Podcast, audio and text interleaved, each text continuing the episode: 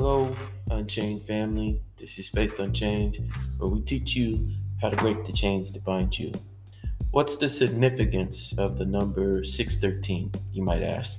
Well, that's a number of laws in the Old Testament. It's a combination of Moses' 611 commandments with the first two of the Ten Commandments, split three ways moral, ceremonial, and judicial. Could you imagine trying to keep 613 laws, but you could not even manage to keep just one command. Well, that's the part uh, of the problem, isn't it? You know, so we are all sinners who need saving from the law that condemns and is impossible to keep. There are many who still try to keep these laws because they believe it to be the way to salvation. Many believe that we are saved by works and not of grace, relying on themselves for their salvation. Many others believe that by being a good moral person that they are doing enough to get into heaven. However, the problem with both is that all have sinned and fell short of God's glory, and that there's no one righteous, not one.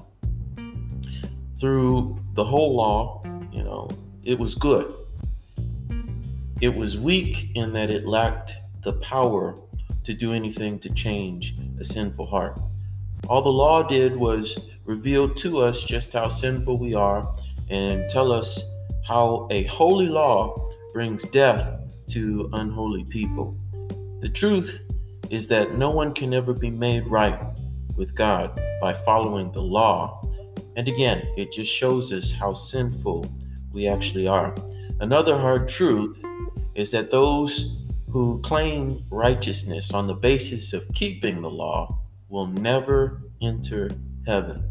Those are not my words. All who sin apart from the law will perish apart from the law, and all who sin under the law will be judged by the law. For all who rely on works of the law are under a curse, for it is written, Cursed be all who don't abide by all things written in the book of the law and do them. As keeping the law had become oppressive and burdensome, for whoever keeps the whole law but fails in keeping one is guilty of all. Know that we are not justified by observing the law, but by faith in Jesus Christ. Jesus came into the world to save sinners and also became like us so that by his death, we might break the power of Satan and death. Jesus had to be born under the law, not to abolish the law or the prophets, but to be the fulfillment of a law we couldn't keep. Christ redeemed us from the curse that has been brought through the law by becoming a curse for us. Jesus is the end of the law so that there may be righteousness for everyone who believes. The law was once our guardian until Christ came. It protected us until we could be made right with God through faith. Now, faith has come. It's the power of God that brings salvation to all who believe. For in the gospel, the righteousness of God is revealed, a righteousness that by faith, as the righteous live by faith.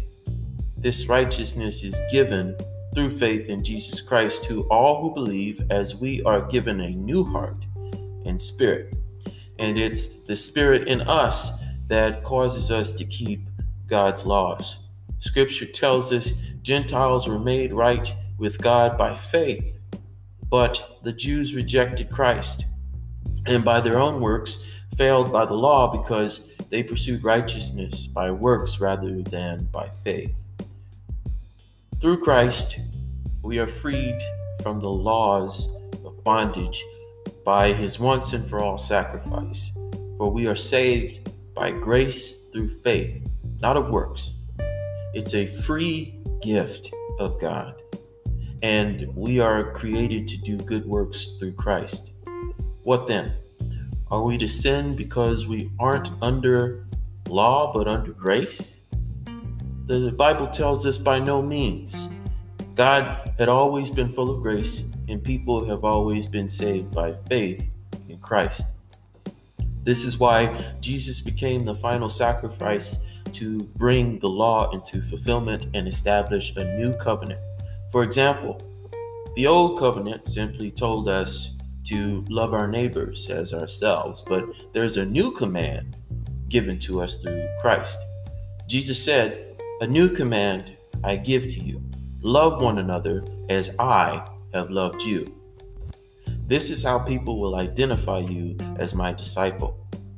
The difference is Christ loved us sacrificially, and we know what love is because he loved us first. We are to love the Lord our God with all of our hearts, souls, and minds, and to love your neighbor as yourself, as all the law and prophets hang on these two commandments. We are to love one another, for love is from God, and whoever loves has been born of God and knows God. Anyone who doesn't love doesn't know God, and God is love. Scripture tells us to let no debt remain outstanding except the continuing debt to love one another. For whoever loves others has fulfilled the law.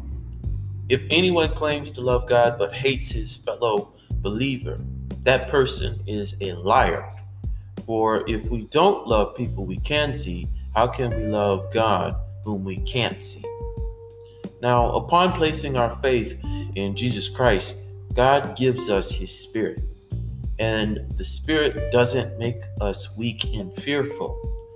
Instead, the Spirit gives us the power to love and helps us to control ourselves. The Bible tells us that God is not willing that any should perish, but that all should come to repentance. God wants all to be saved and brought to the knowledge of truth. It's a free gift He desires for you to have. And if you wish to receive it, then repeat after me Lord, I realize that I'm a sinner who's in need of saving. Please forgive me, come into my life, and cleanse me of my unbelief. I believe in you and in the power of salvation through the blood of Jesus Christ. I turn from my sin and trust in Jesus as my Savior. In Jesus' name, amen. Guys, that brings us to the end of today's video. As usual, if you like what you saw, like the video, comment anything, as comments help uh, get the video in front of more faces. And really quick question Do you believe that you were saved by keeping the law or by faith? If the former applies to you, did this help show you that we are no longer under the law? Now, if new, please subscribe and hit the bell like the video because each like helps us to get seen by more viewers like you. And share this video and our content with your friends and your family. Guys, I say it all the time, and I'm to say it again. We're blessed to go out to be blessings to others. So don't hold this information in for yourself because it's not just for you, because God desires everyone to hear his message, because he desires everyone be saved. Always remember, it's the truth that sets us free, but it's the lie that keeps us in chains. Guys, this is Faith Unchained, where we teach you how to break the chains that bind you. And until next time, take care, Unchained family.